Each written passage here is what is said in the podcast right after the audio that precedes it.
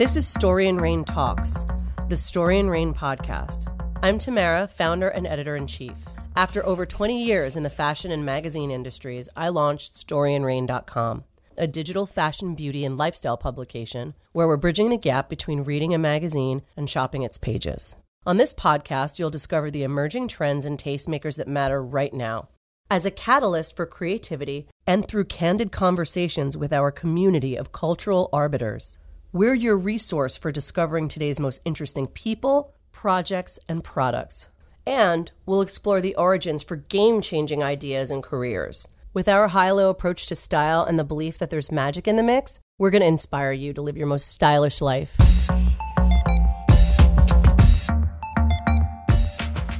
Michelle Murphy has dedicated her life to helping others accept a reality beyond that which they can see and feel. Our Story and Rain Talks, episode 113, Sit Down with the Medium, sheds light on the afterlife and how this particular intuitive uses her gifts. We discuss the many ways in which energy workers practice, how they recognize and support one another, and more.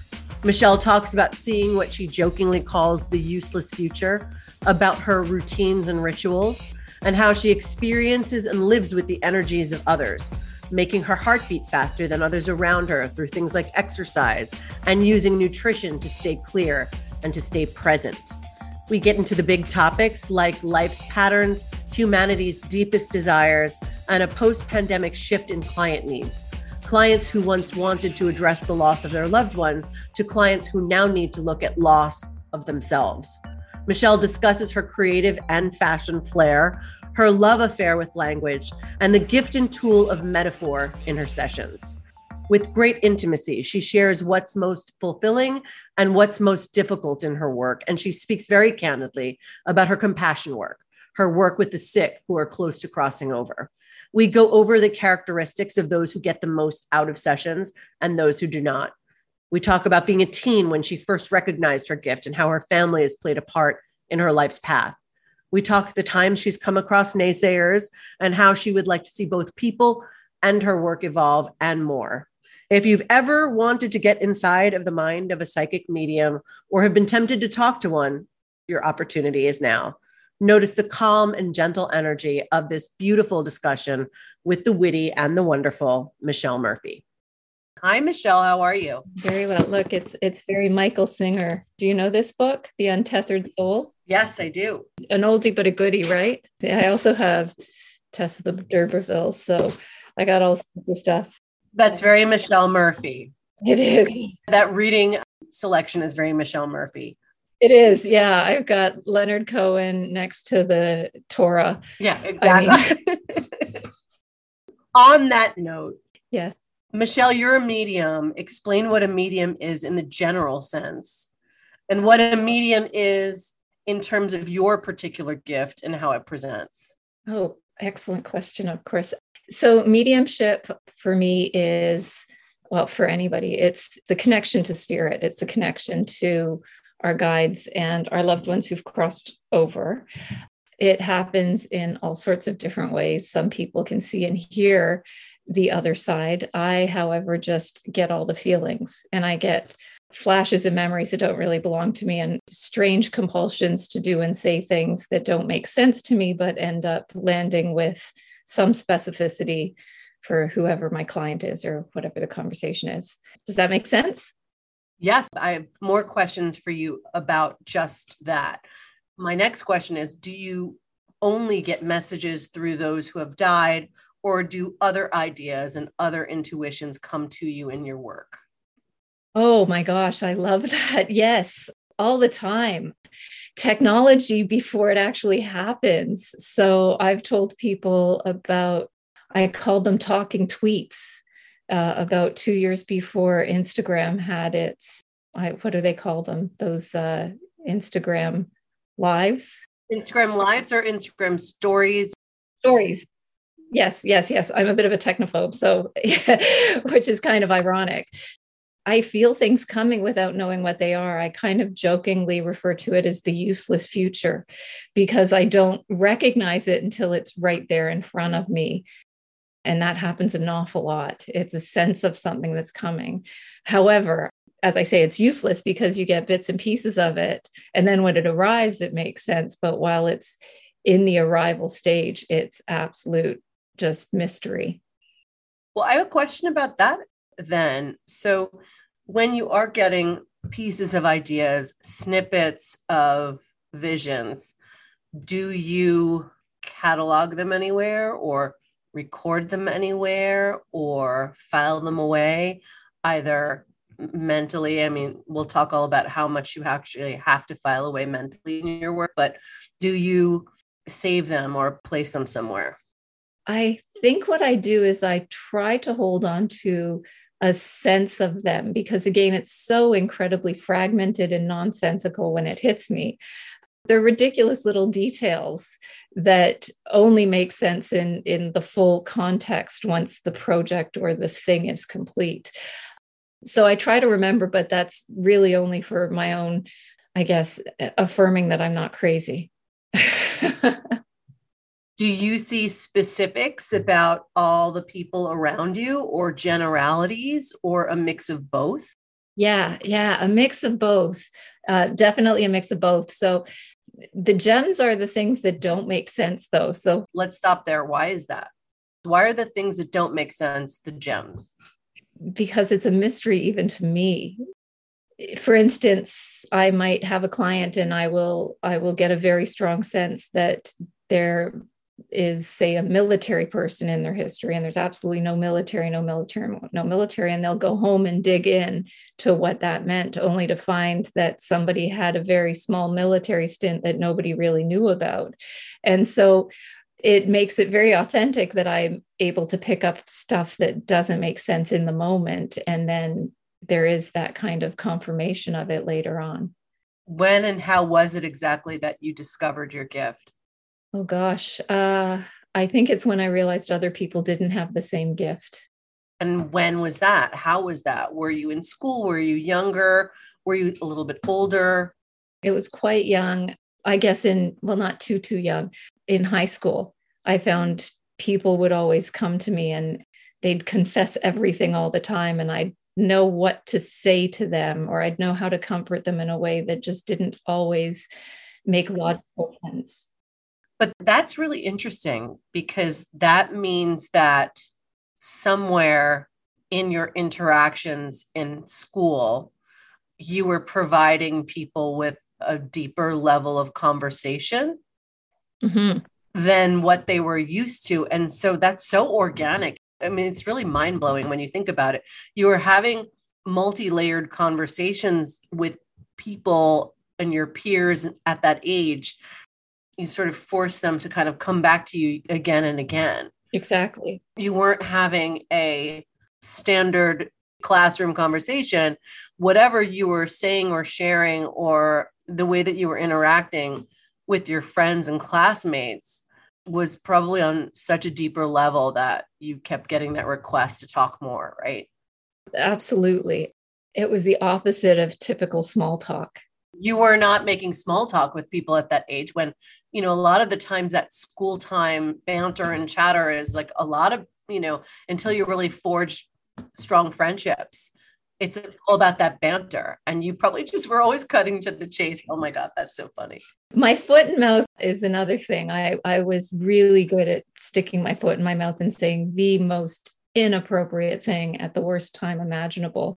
For example? Oh gosh. I can't even think of them, but I think everybody can relate to that moment where they get on a train of conversation and they just think, oh, I'm looking like the biggest idiot here. I don't belong in this conversation. Because I'm going down a road that nobody expected. Yes, exactly. So I would find that I would say something completely seemingly random out of the blue, only to find that it really struck a chord in somebody. So if I was speaking to, say, 5 people, one of them would, you know, 4 people would be like, why is she talking about this? This is the strangest conversation to have. And that 5th person would know exactly why. And they'd come to me later and say, it's so strange you were talking about that so awkwardly because, you know, this happened or that happened. Wow. And when you think about this time in your life, Is there a specific story that comes to mind, a conversation with friends or a moment during that time in your life that's sort of the marker for, oh, this is how I'm interacting with people in the world. This is different. Yeah. I think I scared my first boyfriend into going out with me because at the time it seemed to have started at a very young age. I have quite long fingers, very slender fingers. And people used to say to me, you have piano hands. Have you ever heard that expression? You have piano hands? Of course. So I assumed, I was 5 or 6 years of age. I assumed, oh, okay, well, my father has mechanical hands. He's a mechanic. And mom has nurturing hands. She's a nurse. And so I assumed people knew what you were like by what your hands looked like. Now I can't play piano to save my life, but I just thought that was interesting at a very young age. And as a result, I would be able to tell stuff about people from the backs of their hands, not the palms, but the backs of their hands. Wow. So I would just, because somebody implied that you could tell something about what a person's hand looked like, that it would tell you something about who they were.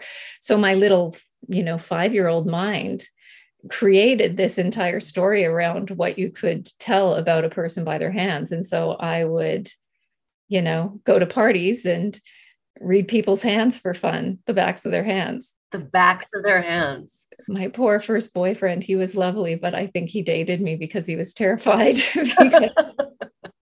I just nailed stuff that was going on in his life that nobody knew about. And it was pretty heavy, serious stuff. It was medical stuff to do with his family. And, it was after one too many Wildberry coolers. So I'm giving away my age now. We in Canada drank at a much earlier age than Americans. So that's true. So just take that into consideration. Yes, right? I wasn't in high school at 21. Why do you believe that you have this gift? Oh, gosh. Have you contemplated that? I'm sure you've thought about that and contemplated it over the years. Yes. For the first few years, I was quite confused about what the gift was, because again, I don't get visuals. I don't hear anything. I just go from not knowing something to knowing something. But I always felt that I'm meant to help people.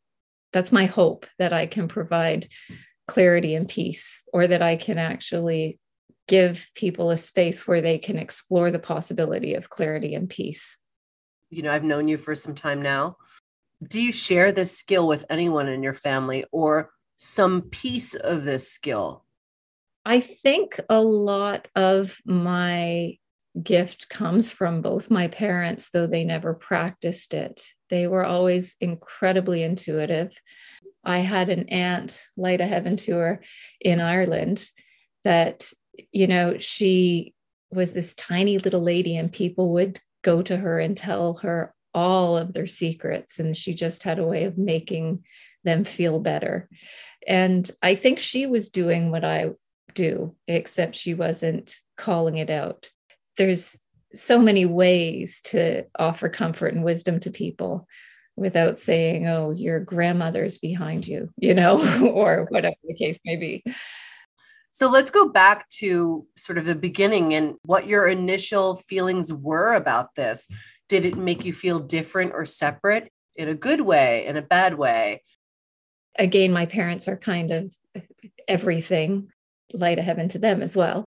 See, I was a little learning disabled. I was very underweight. You were learning disabled. That's surprising to me. Yeah, we're all different, right?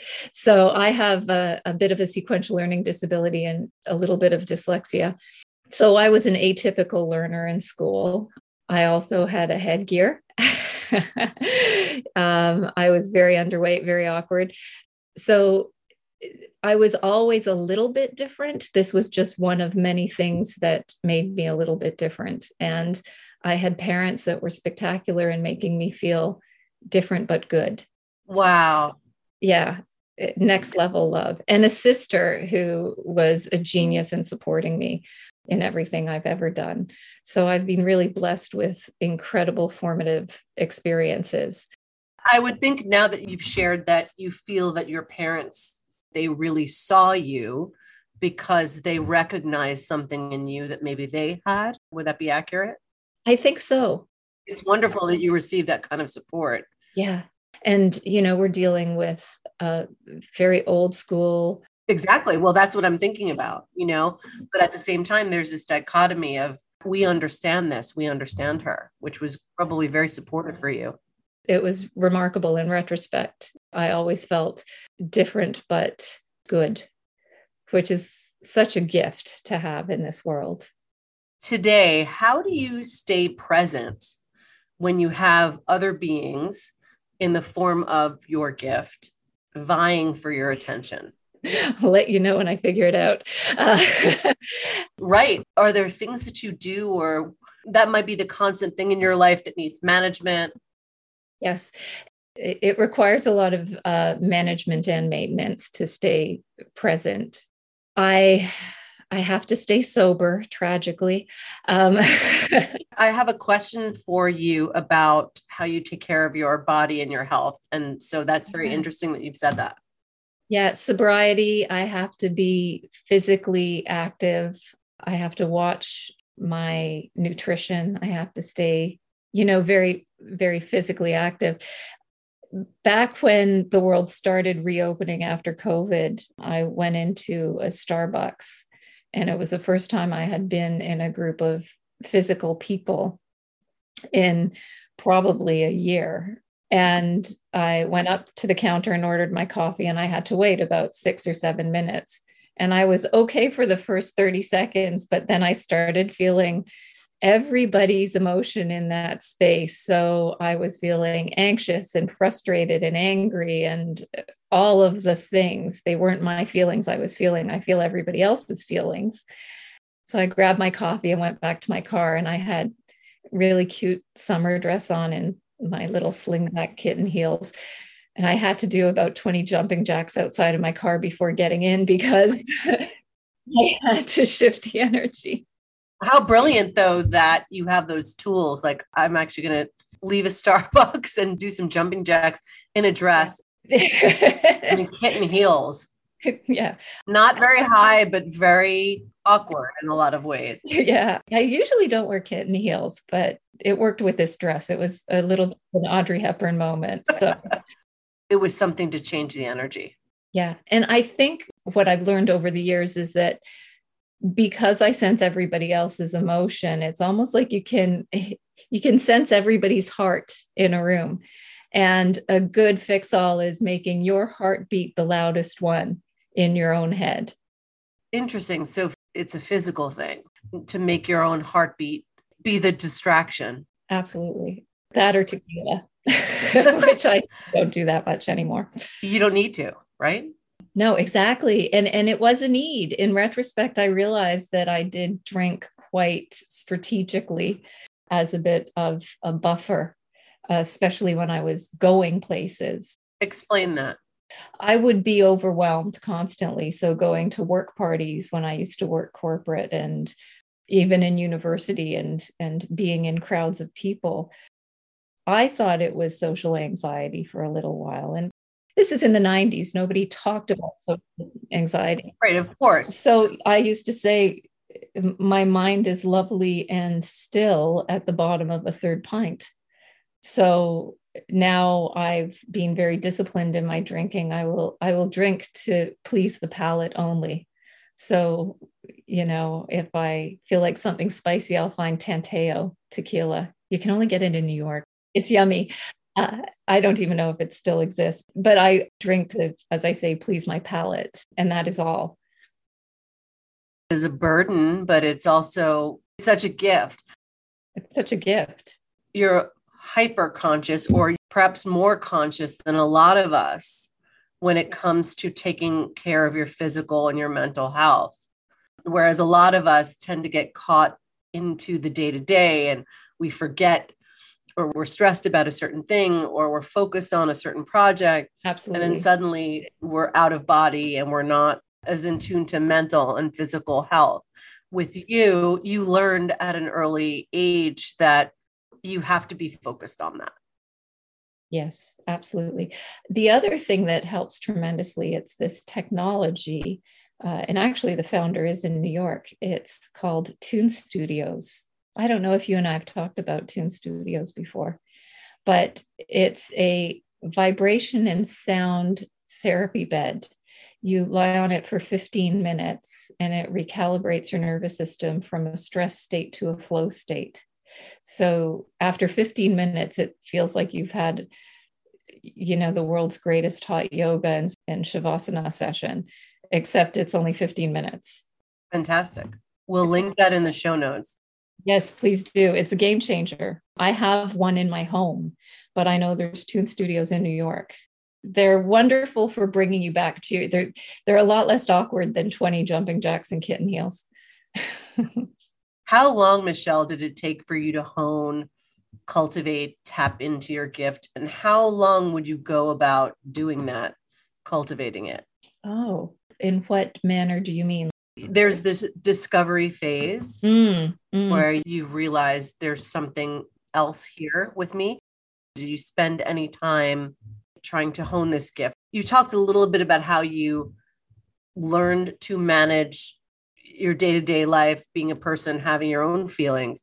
But did you spend any other time once you discovered this gift saying, these are maybe the practices or the rituals or what I need to do to hone the gift and cultivate it?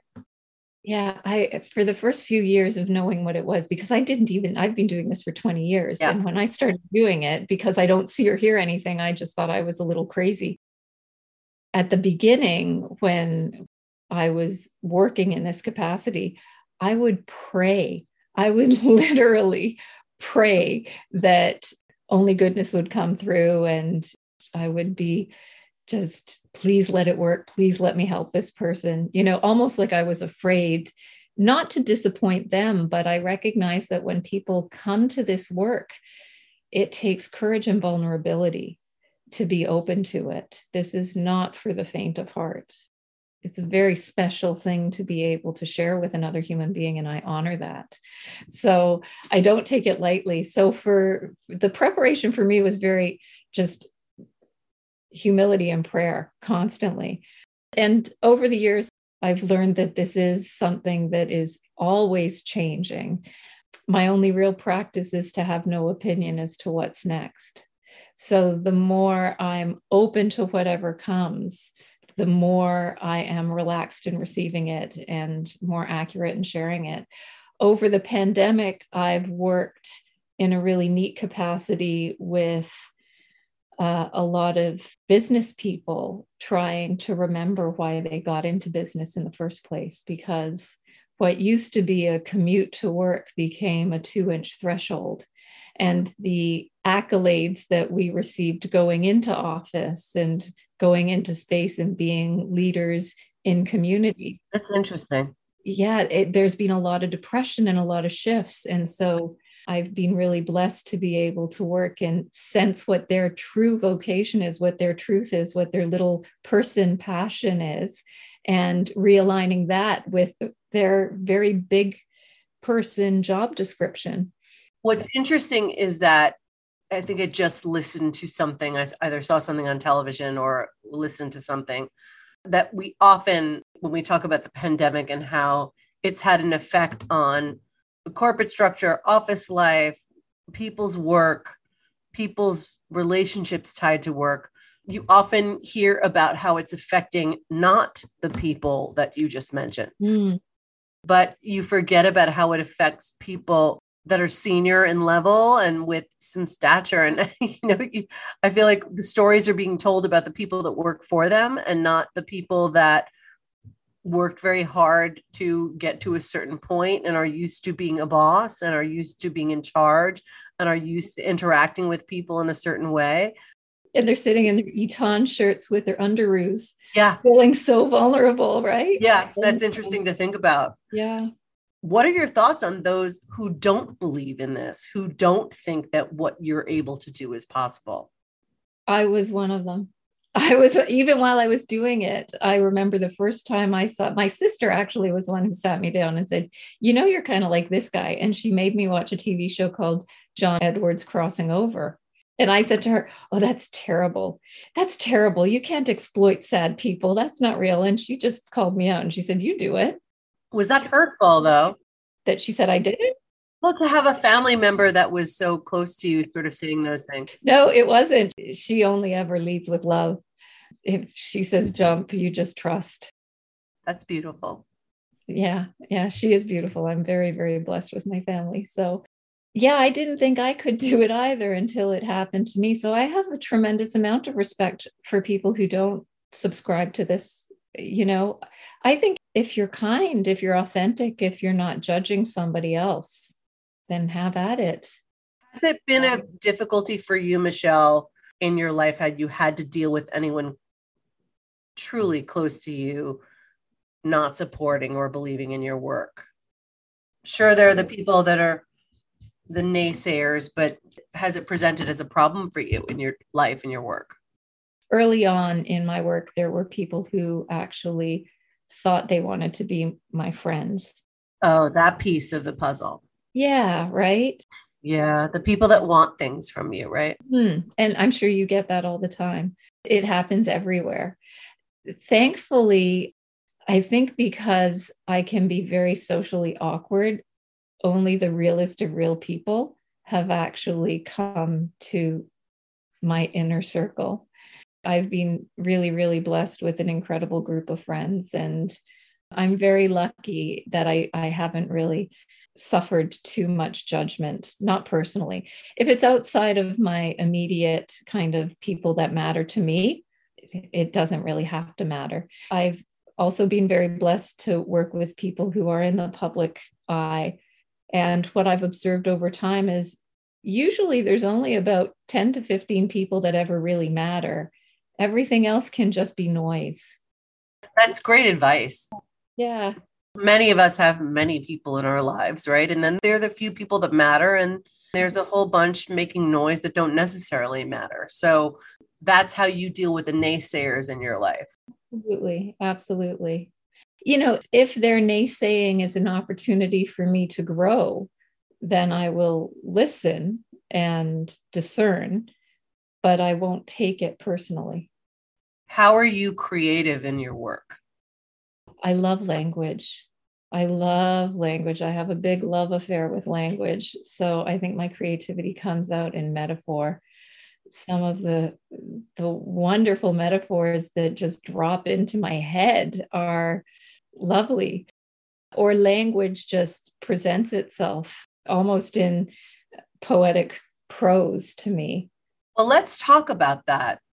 Would that be an accurate way of describing how people interact with you in your work, is sort of through these really interesting and beautiful metaphors that are then left as a little present, as a little gift for the person that you're interacting with to sort of talk about with you and then take away with them after the session and continue to think about? Absolutely. And it always surprises me because I hear the words as I say the words. So, you know, when we're having a conversation, you're asking a question, I receive it, and I actually think about it. And with incredible speed, I can answer back. But when I'm in that space of work, I'm hearing the words as I'm saying the words. There's almost like no me in there. And some of the words are quite beautiful. Some of them are funny. Or like that's when you're a conduit, right? Yeah, exactly. Do you have a word or a way in which you define people with the same sort of gift as you? Do you think about that kind of thing? Or do you see all as different from one another? I'm talking about intuitive healers, psychics, mediums, you know, tarot readers, medical intuitives. It's a very interesting question, and I've never actually thought about it. Funny enough, it's kind of obvious. I think we all do it, but it's like cooking. You know, you've got cordon bleu and then you've got McDonald's. And sometimes you're craving a little of this. There's some disciplines that are actually quite fun. And there's some disciplines that are more growth oriented and they feel a little more sacred. And I think there's a time and place for everything. So I think it's under one giant umbrella of energy work. And there's room for everything in there. And there's an appropriate time and place for everything. There are, I guess, some more serious practitioners than others, right? Yeah. My more serious work is my compassion work when I deal with people who are about to cross over. So on occasion, I will have a client share with me that they have a loved one who's terminally ill. And my golden rule is that if that person by their own free will actually says, I wish I had a medium, I wish I could find somebody like the one on TV or whatever, I wish I could talk to this person or that person, that's when I pop in. And that's my compassion work. And again, I don't advertise that because it has to be genuine. The worst thing you can do to somebody who's about to cross over is suggest they do something different, right? Or sell them anything. Oh gosh. Yeah. And I call it compassion work because I don't actually charge for that work. What have been your relationships, Michelle, to others in your field? Maybe you don't know very many people who are in the same sort of field or have the same sort of gifts as you. I would think it might be very comforting to have friends and or colleagues that share part of the same life experience. Yes, we seem to find each other. Oh, we seem to find each other, you know, in a restaurant sitting next to somebody, and we'll just look at each other and know. Interesting. Oh, it's happened so many times. It has. I'll literally sit next to a total stranger and she'll look at me or he'll look at me and I'll look at them and I'll say, are you? And they'll say, and you? And we'll just nod. And I'm like, what kind? And they're like, angel readings and you. And I'm like, dead people. And they're like, oh, okay. Can you describe what is it that comes through between like-minded people like yourselves? It's so strange. I don't know if there's an actual physical sense for the knowing. It's like sitting next to somebody who has the same fragrance on. You know, when you sit next, if you're wearing Baccarat Rouge and you sit down and you're like, got it. Is that me? Or is that them? And you kind of like, oh, you're wearing the same fragrance. Sort of in meeting new people, I feel like I've known you forever. Exactly. And that's usually how we meet each other, is through so-called coincidence and randomness, and it's not a look. It's not a look or anything. One of my favorite things is when people are surprised by what I look like. You know, I've had people expect me to look a certain way. And this is interesting. Is there something that people most think you will look like? Older. And I think plain. Older and plain, maybe. I don't know, but people are like, oh, you know, you like fashion. Yeah, I love fashion. I know that about you. I love when I see you and you actually pay me a compliment. It is like the Academy Awards for me. It's a big deal. Well, you always have something fun that you're wearing. What's most fulfilling about your work? Oh, this really wonderful understanding that we're all the same. I thought you were going to say your compassion work, which you just touched on. Yes. A really big part of your work, the work that you do that you don't charge for, is with people who are ill and who are crossing over. And I would think that the expected answer were for you to say something like that. But I think it's very interesting that you're saying, no, it's that, but probably something much bigger than that. It's kind of the same answer though, too. You know, when I say we're all the same, we're not treated the same. Yes. There are serious prejudices in this world, and I am not going to be the person to talk about that at all, because I am humbled by the resilience of people who are not of privilege. That being said, the human heart is the human heart, and every being does suffer. And when we are contemplating those who we have lost or the loss of our own lives, we all become the same. And what I've learned is that the true currency of the next life is the discreet, quiet kindnesses we practice here. That's a mind-blowing takeaway. It really is. We talked about what is most fulfilling in your work. What is most difficult in your work? I am often the kind of last ditch non-therapist. I call it non-therapist because there's a therapeutic quality to what happens, but I am not a therapist or a coach at all. I do deal with a lot of people who are very reluctant and very, very sad because of their loss, and they're desperate. They're afraid that they have lost somebody for good, and they have in human form. And so they come angry at the level of loss. There are people who have dealt with multiple traumas, and often their therapists send them to me saying, maybe this will shift you or whatever. So that's a very heavy, difficult situation, because they don't leave happy. You know, you can leave at peace, but you tend not to leave a session happy when you have suffered serious loss.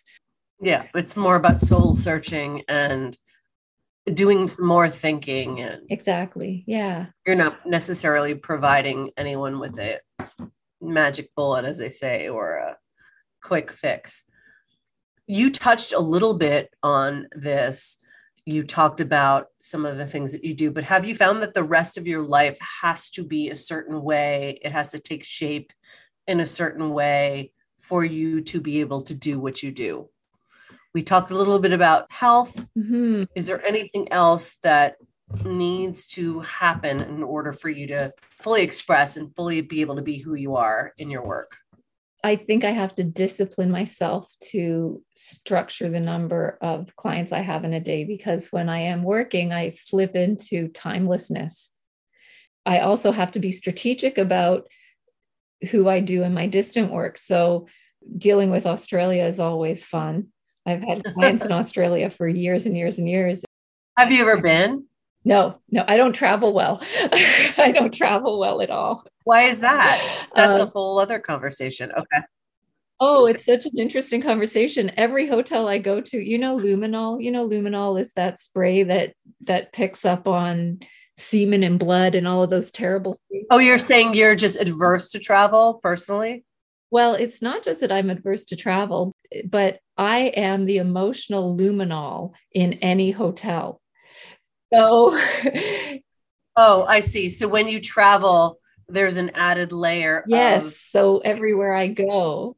So it's probably great for you when you do travel to return to the same places and the same things.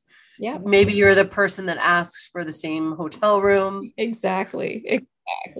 So we're talking about Australia. We're off topic. So. Yes. No, that's great. But if I'm speaking with somebody on the phone in Australia or a Zoom call or whatever, I think it's a crazy time difference. So 8 a.m. in my world is 10 p.m. there. So I'll hang up from a session and I'll want to go back to bed because I've spent my time and energy in their psyche or in their energy, in their world. Yeah. Yes. So I feel like it's bedtime at 9 a.m. I have to be very mindful about the energy I am exposed to, and I have to pace myself accordingly. And how you're planning your day and your schedule. It's planning a schedule next level, right? Yes. A lot of us are sort of like, okay, I'm going to start my day downtown, and then I'm going to make my way to midtown. And then by the end of the day, we'll finish my appointments on uptown. And then there's going to be this portion of my day for phone calls and my portion of my day for Zoom calls. But for you, it's times 10. Yeah, it's interesting. And I tend not to work evenings, because if I work evenings, I don't find I have enough time to ground myself after a session. And I'll end up going to bed with somebody's uncle. Somebody's uncle. We're going to talk about grounding yourself after a session very soon.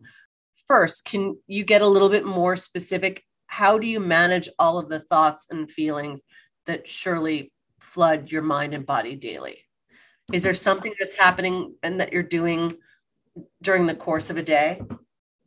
I usually jot down lines, my notes in my phone. I think I've got like 2,000 notes. I may or may not revisit them. Well, they belong in a book somehow. That's a lovely idea. It might be nonsensical. It will look a little crazy here and there. So I'd have to edit some of it for sure. But that's helped a lot for me to jot down the flashes that I'm getting. And in all likelihood, I'll find a home for them. Here's a question. How do you compartmentalize or separate your own thoughts and feelings from those of others? It's kind of like recognizing a personality type. My thoughts are quirky observations, and so they stand apart, I think is what you're saying. They do. My thoughts are my personality.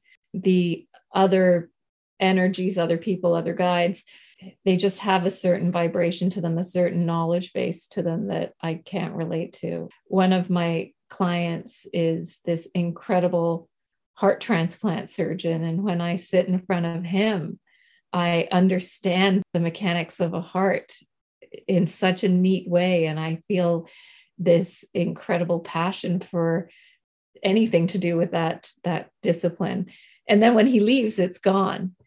So I find that while I'm in this space with a client, or before, if one of their loved ones want to say something, I'll have this newfound knowledge, very temporary. I don't retain it, but I'll be able to talk about things that really don't make sense. I love speaking with actors for that reason, because there's the actor and then there's the role they're taking on. You're like, who's talking to me? Is it your current role that you're immersed in, or is it you? Yeah. What are the practices and rituals that you have for both tuning into the work with a client and also moving on after a session? Usually before client, I need at least just 10 minutes of quiet, where I have this little practice where I close my eyes and I look for the still point. You know, when you close your eyes, there's always little visuals going on. Yeah. And then if you look, you can find a little stillness. And so I just close my eyes and I try to find the stillness there. And that seems to center me. Not for 10 minutes, that takes 10 seconds to do, but generally speaking, before any session, my phone is off. I'm just trying to find stillness. And then after session, I think I just, when I can, when I'm allowed to, because we're still kind of post-pandemic, if I'm in person with a client, I'll hug them, because it's not me hugging them. It's usually their loved ones hugging them. Oh, that's so sweet.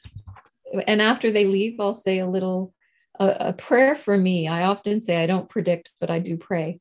And so whatever it is that came up in session that I think they may require more peace and clarity, I'll just send that wish with them. So it's a lot of love. Typically, what is it that causes people to reach out to you for your services? What are people looking for? Originally, it was just strictly mediumship. So loss, they wanted a connection with their loved one. And as I said earlier, more recently, people have lost a little bit of themselves.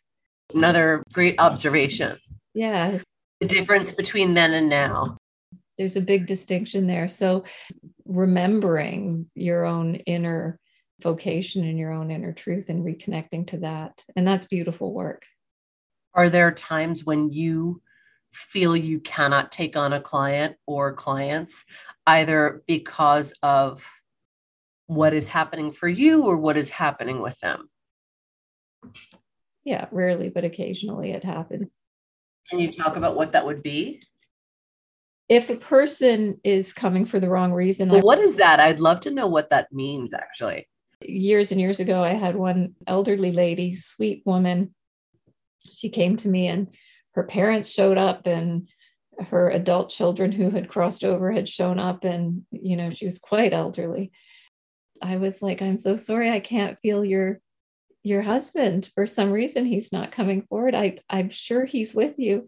And she said, well, I'm not surprised. He had a double life and he was a rotten so-and-so. And I just wanted to give him heck for the hell he put me through. So I found that a teachable moment for myself there, that if somebody is coming to the table with spite, anger, ego, it doesn't tend to work.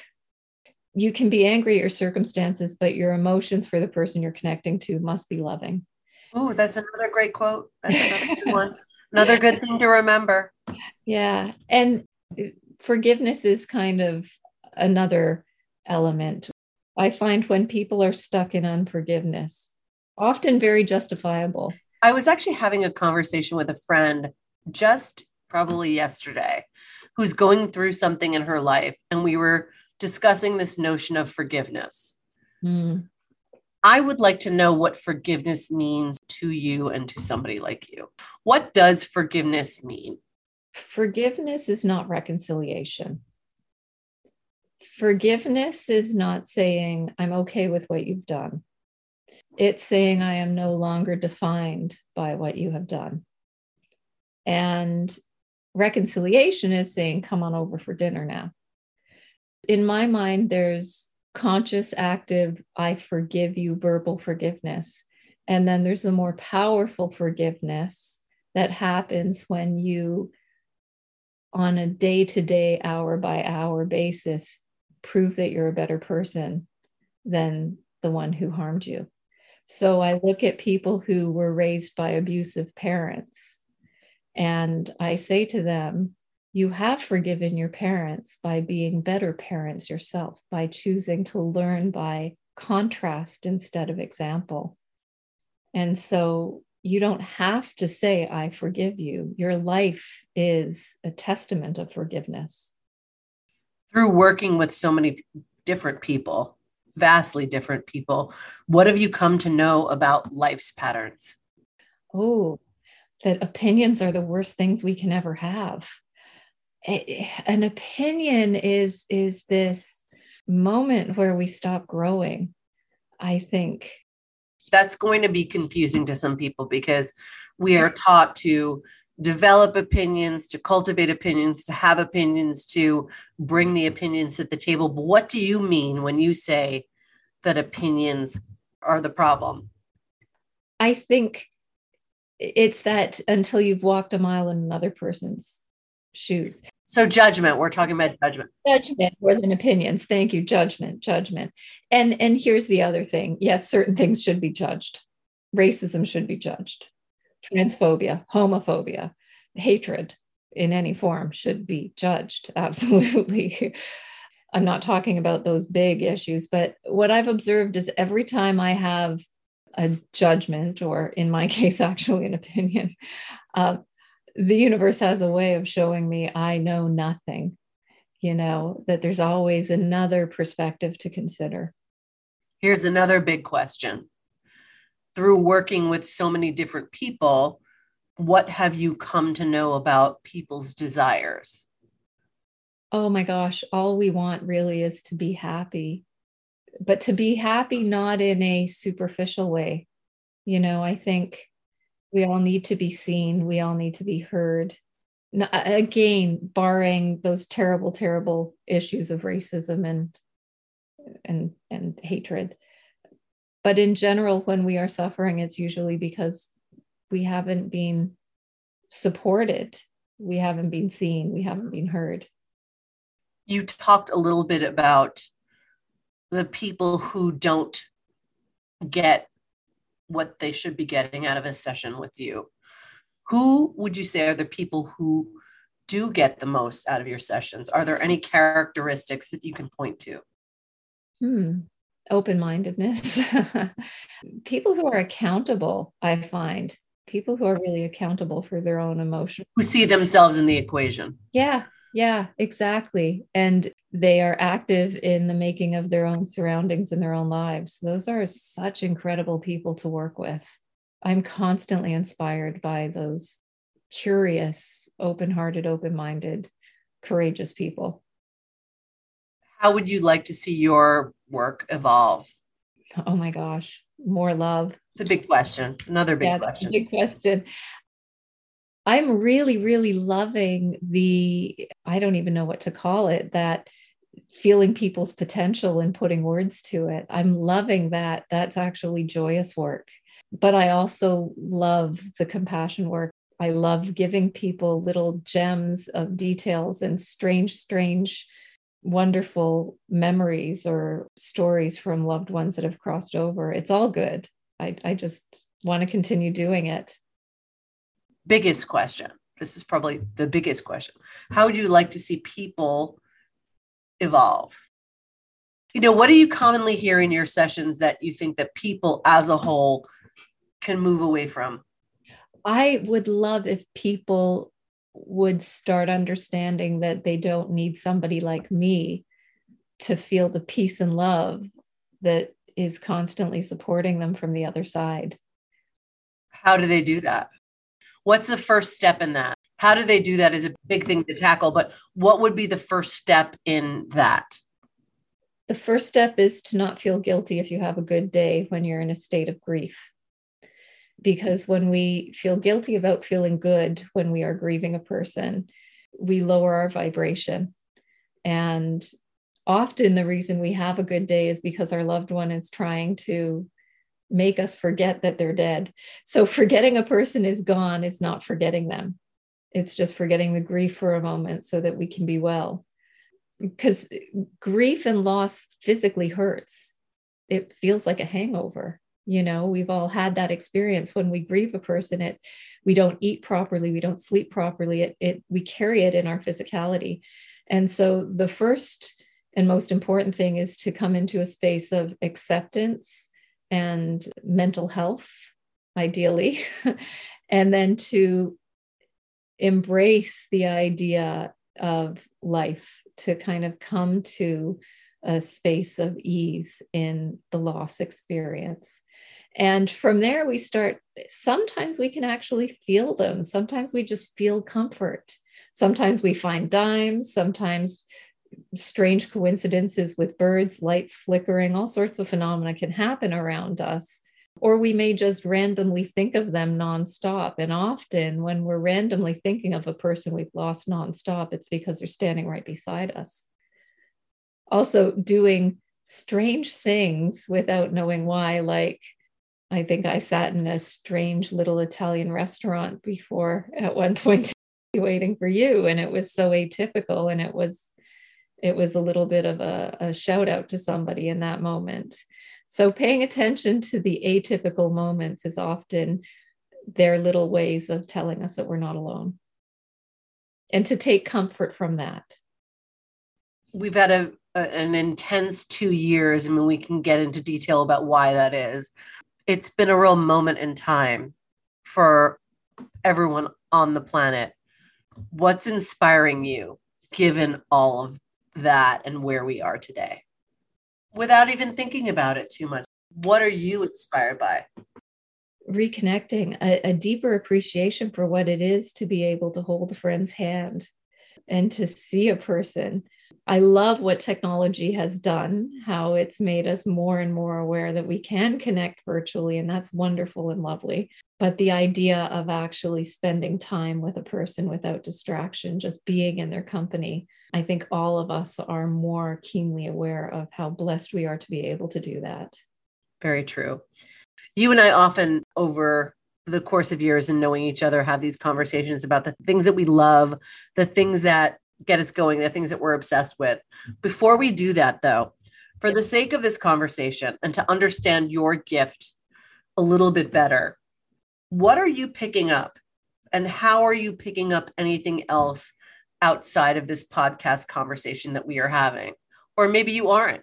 Maybe, you know, what we just talked about is how you've been able to, over the years, be more present. I feel like I want to give people an understanding of, as you and I are having this conversation, is there anything else going on for you? Oh, wow. Well, it may or may not apply to somebody on your staff or something, but I feel like this is so general and vague, but it feels like there's a very strong kind of paternal presence around somebody. So I don't know if anybody's dealing with some dad issues, or if they've lost a father or grandfather or something, but there's somebody near you that is being affected by that. I don't know if that makes sense. So it, like, when you ask me to tap in, I'm getting something. It's interesting to understand, for the purpose of this conversation, that we can be having this conversation right now. And this is also a part of our conversation. Yeah. And the way I look at it is, during our conversation, I've tried to be very, focused on you and, of course, and our conversation. Right. And then it's like, oh, and by the way, what else is going on around? So for me, it would be very much the same as you saying, now, can you tell me how many books in your bookshelf are blue? I'd be like, oh, okay, I can do that. Let me just check. And oh, there's a stack behind you and a stack over there. So that's kind of how it works. It's where you put your focus and where you put your energy. But I'm getting, I don't know, you'll have to ask whoever else is on the line. Okay, will do. Okay, Michelle, here's the moment I've been waiting for. What's on your 6 list of favorite things? What are the 6 things in your life that are happening right now or that you're incorporating into your life right now that you cannot get enough of? My adult children and my dog. That's number one. So immediate family, let's call it. Yeah, my immediate family. Yeah, and my dog. Why is that? Milo keeps me honest. Animals have a way of reading you, as do your immediate family, right? They don't care what you're doing or who you're speaking to. They want you. So it keeps me very real. I'm obsessed with poetry. I always have been. Who are you reading right now? Constantly Leonard Cohen. I just keep going back to Leonard Cohen. He has a way with words. There's a simplicity and an honesty in that I absolutely adore. So there's that. Is there a particular Leonard Cohen that you are revisiting? Not particularly. I prefer his poetry over his novels. But again, it's funny, Leonard Cohen's poetry kind of pops into my mind and I'll read it and it'll have something to do with what's going on with a client as well. So I think I channel through Leonard Cohen, which is strange, but okay. Yeah. So yeah. Number three. My tune bed. I'm obsessed with it. I tune daily. It is seriously a game changer. I highly recommend. Number 4 and 5 are two separate Instagram accounts I follow. So the first one is The New Happy. So it's this really simple seeming graphic, but it has incredibly honest and profound philosophy behind it. And my understanding of The New Happy is that it's dismantling the toxic positive that we see a lot of. Cliff notes on the toxic positive, please. This trouble is here to teach you something. Oh, right. Karmically came here to learn. And yeah, no, ew. I don't prescribe to that at all. The New Happy is really boots on the ground. We all suffer. Let's share it. You know, my dad used to say, shared sorrow is sorrow halved and shared joy is joy doubled. And The New Happy kind of embodies that, the idea that we are all together. Beautiful. Yeah. The other one is Jillian Turecki. She is this, do you know Jillian's work? Yes. Yes. She is incredible. The wisdom that she drops is really quite inspiring. Regardless of what your relationship status is, she always throws gems around. It's incredible. And then I also am obsessed with podcasting. I'm late to the game in podcasting, but I have fallen in love with podcasts. I love your podcast. You are natural. God bless you. Incredible. Thank you. Thank you. I was, surprised I was an early adopter of podcasts. When you discover them and you incorporate them into your life in a way that makes sense for you, they're little gifts or little treasures, right? They're so incredible. What podcasts are you listening to? Podcasts in general, but I do listen to Good Morning with Nikki Walton every morning. She does this really amazing 5 to 11 minute meditation, and she'll quote, Paramahansa Yogananda, Christ, and Nicki Minaj. Like, she's really... Again, very Michelle Murphy. Right? All over the place. It's amazing. So I really enjoy her. Behind the Human is a really, really good podcast I've discovered as well. Marc Champagne, that's his real name, Champagne. Marc Champagne on mental fitness processes. So he interviews people who are mentally fit. And I really like that, the idea that it's something we have to work at. And then I've, been obsessed over Story and Rain for a while. So this is genuine. The other thing I am constantly obsessed with is our friend Paige and her jewelry. We love Paige. Oh. Is there something that you're wearing from Paige that we love? I don't have it on right now, but I have her wavy ring. Her waves. Oh, just everything's great. Everything's always great. Oh, yeah. I have 2 of her rings and a few of her smaller pieces, but just her palm cuffs are amazing. She does really neat stuff, and she does really interesting, huge gemstones that she drills diamonds into. So she has like a black onyx with these diamonds drilled into them on really neat chains. So she does beautiful, beautiful work. She does beautiful work. Well, this was such a treasure. Thank you. Thank you. It was.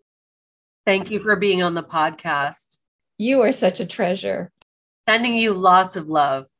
I miss you. I miss you too. I hope I see you in person soon. It's been a while. God willing. Exactly. Thank you, Michelle Murphy. Thank you. Bye.